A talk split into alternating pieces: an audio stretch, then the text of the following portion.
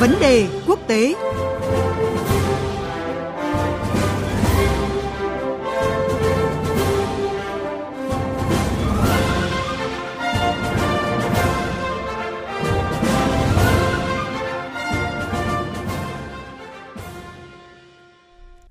Thưa quý vị và các bạn, từ ngày 15 đến ngày 17 tháng 2, Campuchia chủ trì tổ chức hội nghị hẹp Bộ trưởng Ngoại giao ASEAN theo hình thức trực tiếp kết hợp trực tuyến. Đây là sự kiện lớn đầu tiên mà Campuchia đăng cai với tư cách là nước chủ tịch ASEAN năm 2022 và là bước chuẩn bị cho hội nghị Bộ trưởng Ngoại giao ASEAN lần thứ 55 dự kiến diễn ra vào tháng 8 năm nay.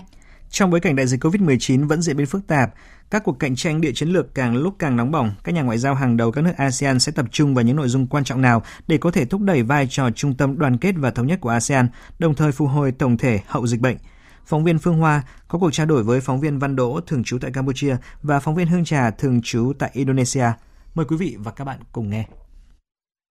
À, vâng, xin chào chị Hương Trà và anh Văn Đỗ ạ. Xin chào biên tập viên Phương Hoa, xin chào quý vị thính giả của Đài Tiếng Nói Việt Nam. À, trước hết thưa anh Văn Đỗ với chủ đề năm ASEAN 2022 đó là ASEAN hành động cùng nhau giải quyết thách thức thì à, Campuchia với vai trò là chủ tịch ASEAN à, tập trung ưu tiên những cái lĩnh vực gì tại sự kiện lớn đầu tiên đó là hội nghị hẹp ngoại trưởng lần này thưa anh ạ? Vâng, à, những ưu tiên của Campuchia trong năm chủ tịch ASEAN 2022 đã được Thủ tướng Campuchia Somdech Techo Hun Sen tuyên bố trong lễ bàn giao trước chủ tịch ASEAN giữa Brunei và Campuchia vào ngày 28 tháng 10 năm 2021 vừa qua. Thủ tướng Campuchia Samdech Techo Hun Sen đã khẳng định cam kết của Campuchia trong việc thúc đẩy các nỗ lực chung của ASEAN nhằm hoàn thành các nhiệm vụ quan trọng, đặc biệt là trong việc thúc đẩy quá trình xây dựng cộng đồng ASEAN bình đẳng, mạnh mẽ và bao trùm. Do vậy, các vấn đề ưu tiên của Campuchia sẽ đưa ra tại hội nghị hẹp Bộ trưởng Ngoại giao ASEAN cũng sẽ không nằm ngoài ba trụ cột chính trong năm Chủ tịch ASEAN 2022 của Campuchia. À, thứ nhất, chúng ta phải nhắc tới đó là trụ cột an ninh và chính trị. Campuchia sẽ tập trung vào việc tăng cường tính trung lập, thống nhất của ASEAN trong cả cơ chế khu vực và hợp tác với các đối tác bên ngoài. Trong đó thì vấn đề Myanmar sẽ là một trong những vấn đề được đề cập tới đầu tiên trong hội nghị lần này để các nước thành viên trong khối thảo luận về cách thức làm dịu tình hình hiện tại ở Myanmar. Bên cạnh đó, thì Campuchia cũng sẽ thúc đẩy việc ký kết và đưa vào sử dụng Bộ Quy tắc ứng xử ở Biển Đông Thứ hai là về trụ cột kinh tế. Trong hội nghị lần này, Campuchia có thể sẽ đưa ra những giải pháp nhằm thúc đẩy việc thực hiện hiệu quả hơn tất cả các sáng kiến và biện pháp đã được thống nhất trước đó, đặc biệt là các sáng kiến liên quan đến việc phục hồi tăng trưởng kinh tế thời kỳ hậu Covid. Ở thứ ba là về trụ cột văn hóa và xã hội. Campuchia sẽ tăng cường phát triển nguồn nhân lực, thúc đẩy sự tham gia của cả phụ nữ và thanh niên trong việc xây dựng và duy trì hòa bình, đồng thời phát triển hệ thống bảo trợ xã hội toàn diện. À, vâng ạ, đó là về phía Campuchia. À, một trong những vấn đề được dư luận à, đặc biệt quan tâm hiện nay đó là tình hình Myanmar. À, thưa chị Hương Trà, việc thực hiện đồng thuận 5 điểm về vấn đề này thì đang được ASEAN thúc đẩy như thế nào ạ? Vâng, à, xin chào biên tập viên Phương Hoa, xin chào quý vị thính giả. Vào tháng 1 năm 2022, ờ, trong một bài phát biểu thường niên của Bộ Ngoại giao Indonesia và cũng tại cái cuộc điện đàm giữa Tổng thống Indonesia Joko Widodo và Thủ tướng Campuchia Hun Sen, thì Indonesia đã nhấn mạnh về thực hiện 5 điểm đồng thuận của ASEAN về vấn đề Myanmar – đây được coi là kim chỉ nam cho ASEAN trong việc giải quyết cuộc khủng hoảng chính trị ở Myanmar đã được các nhà lãnh đạo khu vực nhất trí hồi tháng 4 năm 2021 tại thủ đô Jakarta của Indonesia. À, tuy nhiên cho đến nay thì không phải tất cả các khoản trong năm điểm đồng thuận đều đã được thực hiện. Hiện nay thì ASEAN đã có đặc phái viên về Myanmar, tuy nhiên đặc phái viên này vẫn chưa có cơ hội gặp các bên liên quan ở Myanmar để thực hiện nhiệm vụ của mình. Indonesia và các quốc gia ASEAN khác đã và đang thực hiện gửi viện trợ nhân đạo trong khuôn khổ hỗ trợ nhân đạo của ASEAN để khắc phục tình trạng ở Myanmar. Và trong nỗ lực để thực hiện năm điểm đồng thuận, vào cuối tháng 1, Thủ tướng Campuchia Hun Sen thì đã có cuộc hội đàm trực tuyến với Thống tướng Min Aung Hlaing, người đứng đầu chính quyền quân sự Myanmar để yêu cầu thực hiện năm điểm đồng thuận. Tuy nhiên, Myanmar chỉ cam kết sẽ hợp tác với Campuchia, nước đảm nhận chính thức chủ tịch luân phiên ASEAN để đảm bảo một năm thành công, mà không đưa ra bất cứ phản hồi nào về những yêu cầu thực hiện năm điểm đồng thuận của Thủ tướng Hun Sen. Vâng, hiện nay thì ASEAN đang đứng trước những cái cơ hội lớn và cả thách thức khi mà à, các nước lớn đang đẩy mạnh cuộc đua cạnh tranh địa chiến lược tại khu vực này. À, cái điều này thì hơn bao giờ hết đòi hỏi ASEAN phải thể hiện sự đoàn kết, thống nhất cũng như là vai trò trung tâm khu vực ngay tại các hội nghị như là các bộ trưởng đang diễn ra.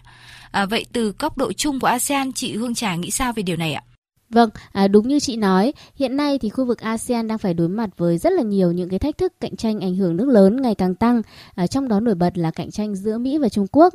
Nhiều chuyên gia lo ngại rằng các nước ASEAN thì sẽ bị chia rẽ nghiêm trọng do đứng trước nguy cơ phải chọn bên. Và để giải quyết các thách thức trên thì vai trò trung tâm của ASEAN vốn bắt đầu chính thức được xác định từ giữa những năm 90 của thế kỷ thứ 20 cần phải tiếp tục được củng cố. À, trước những tác động tiêu cực do cạnh tranh cọ sát giữa các nước lớn thì các bộ trưởng ngoại giao ASEAN đã ra tuyên bố về tầm quan trọng của việc duy trì hòa bình và ổn định ở Đông Nam Á, trong đó khẳng định cam kết duy trì hòa bình, an ninh, trung lập và ổn định. Và với những vấn đề phức tạp như Biển Đông thì ASEAN luôn phải phối hợp chặt chẽ, duy trì đồng thuận và tiếng nói chung. Trong đó, vai trò của luật pháp quốc tế được các nước nhấn mạnh, đặc biệt là Công ước Liên Hợp Quốc về luật biển năm 1982. Và vị thế trung tâm của ASEAN trong một khu vực được khẳng định thông qua các mối quan hệ của Hiệp hội với các đối tác. Điều này thể hiện qua việc ASEAN đã nâng cấp và mở rộng quan hệ với một loạt các đối tác, trong đó có các nước lớn và các vấn đề về việc tăng cường tình đoàn kết, à, tính thống nhất cũng như là vai trò trung tâm của ASEAN thì sẽ được tiếp tục thảo luận tại hội nghị hẹp Bộ trưởng ASEAN tại Campuchia ngày hôm nay. À, vâng ạ, còn với vai trò là Chủ tịch ASEAN 2022, quan điểm của Campuchia trong vấn đề này ra sao thưa anh Văn Đỗ ạ? Campuchia hiện đang nỗ lực hết sức mình để dẫn dắt ASEAN đoàn kết, thống nhất hơn nữa để có thể ứng phó với những thách thức chung của uh, khu vực cũng như là quốc tế như là chung tay phòng chống đại dịch COVID-19, hỗ trợ phục hồi sau tác động của đại dịch COVID-19, áp lực to lớn đến từ các yếu tố địa chính trị, các thách thức an ninh, truyền thống và phi truyền thống hiện có.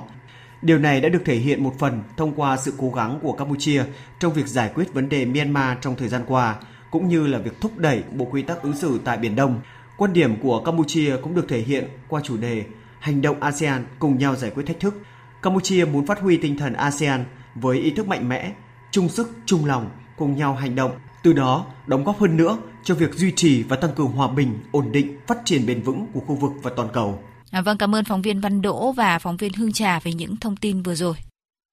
Quý vị và các bạn vừa nghe cuộc trao đổi giữa biên tập viên Phương Hoa với phóng viên Văn Đỗ thường trú tại Campuchia và phóng viên Hương Trà thường trú Đài tiếng nói Việt Nam tại Indonesia về hội nghị hẹp Bộ trưởng Ngoại giao ASEAN.